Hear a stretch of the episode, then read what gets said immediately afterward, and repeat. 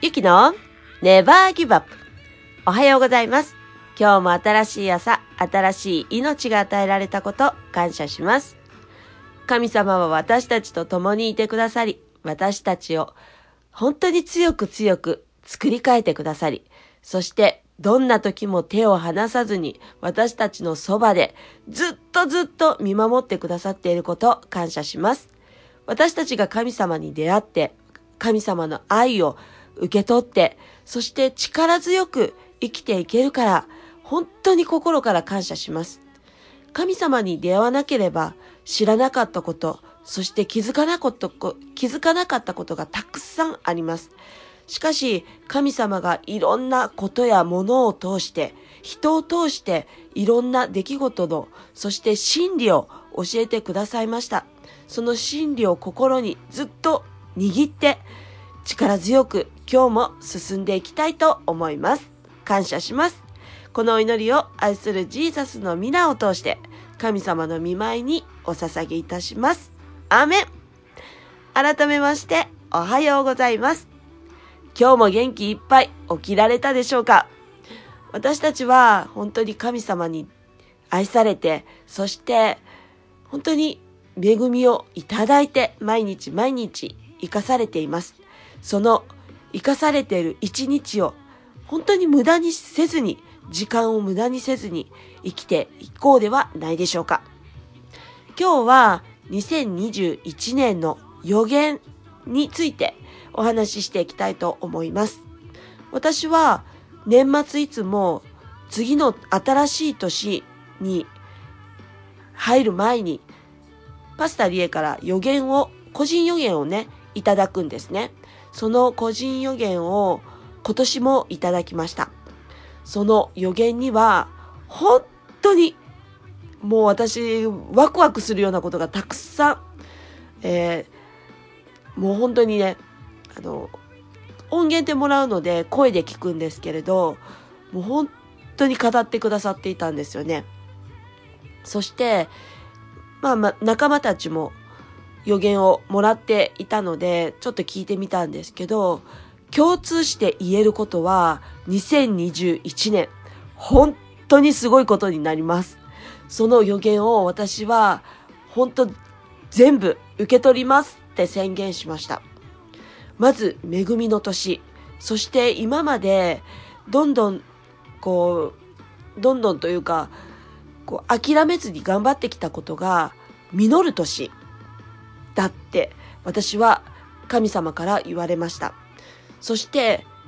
なくしたもの、そして敵から騙されて奪われたもの、それが全部帰ってくる年だと神様は約束してくださいました。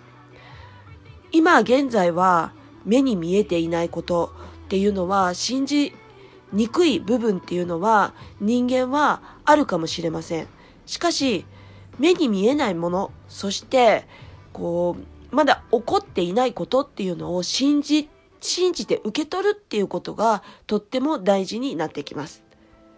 神様は信じているものに対して必ず答えてくださるお方です。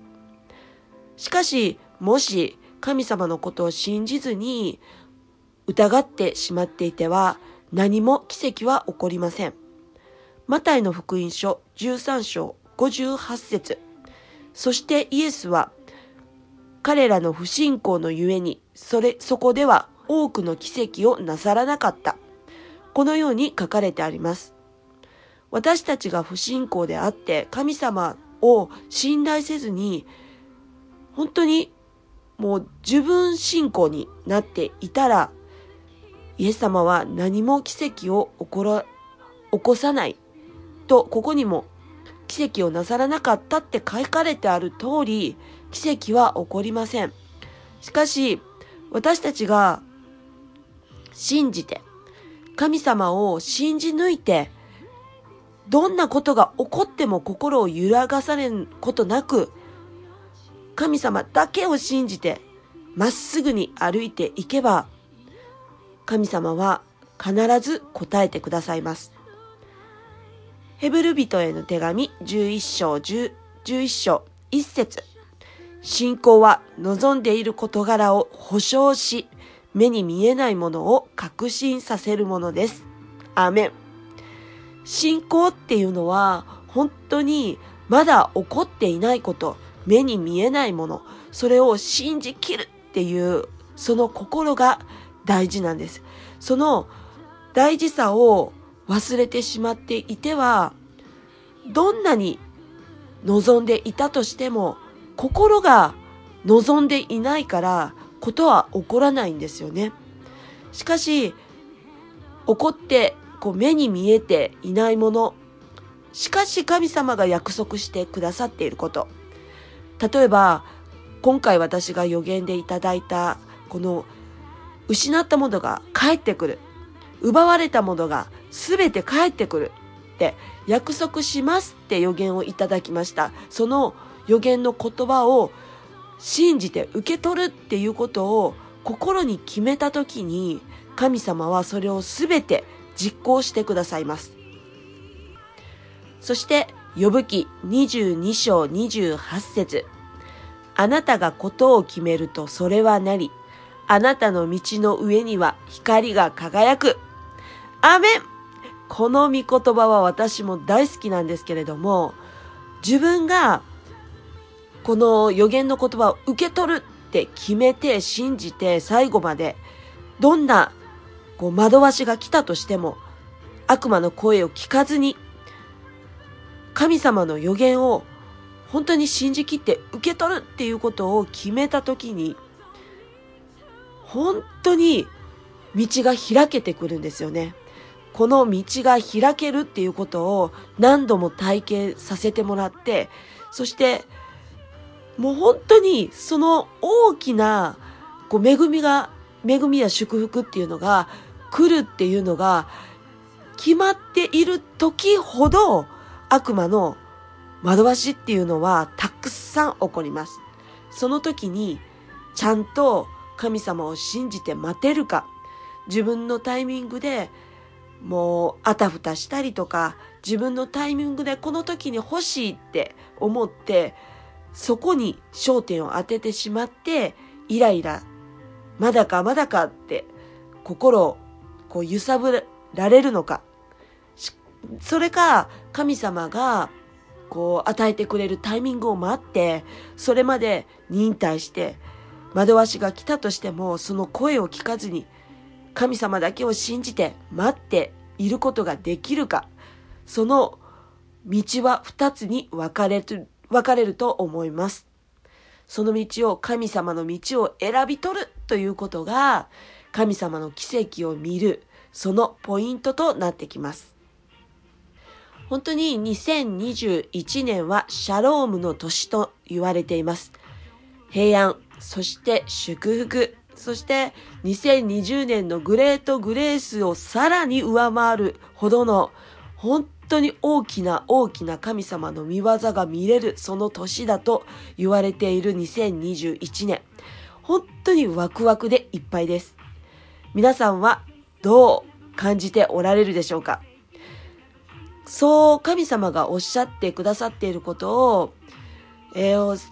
今もし現在ね、なんかの問題に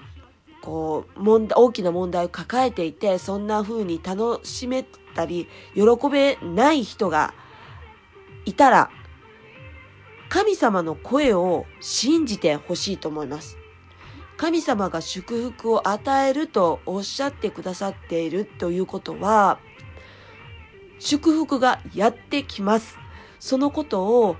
信じきって受け取ってください。もう1ミクロンも疑わずに受け取ってください。今どんな状況であろうと受け取ってください。そうすることによって道は開けます。私ももうそんな喜べない状況であったとしても、こう喜ぶように、もう最近はどんどんなっていってます。それはなぜかというと、状況が変わっていくからなんですね。本当に身動きできないような問題があって、もうどうしようもないって思っていたとしても、神様が大丈夫って言ったら大丈夫なんです。そのことを本当に信じられないかもしれないですけど、信じてください。神様を信じて受け取ってください。悪魔の声に騙されてはいけません。悪魔は嘘つきです。だから神様の声を信じきって2021年本当に祝福の年になったとイエスの皆で宣言し全てを受け取ります。今日本当に宣言してほしいと思います。新しい年は祝福です。シャロームです。そのことを念頭に置いて新しい年をこう喜びいっぱいで迎えてほしいと思います。今日は本当に今日のね、ラジオで今年最後になります。本当にこの1年間、聞き苦しいところもあったと思いますが、本当にたくさんの方が聞いてくださって感謝しています。ありがとうございます。来年も神様の愛をたくさん届けられるように、毎日勉強して本当に気づきをたくさん伝えていきたいと思います。どんなことがあっても諦めずにやり続けること、それがとっても大事だと今年は本当に学びました。だから、いろんなことがあったとしても決して諦めずに前に進んでいってほしいと思います。それでは皆さん、良いお年をお迎えください。そして、何があっても Never give up!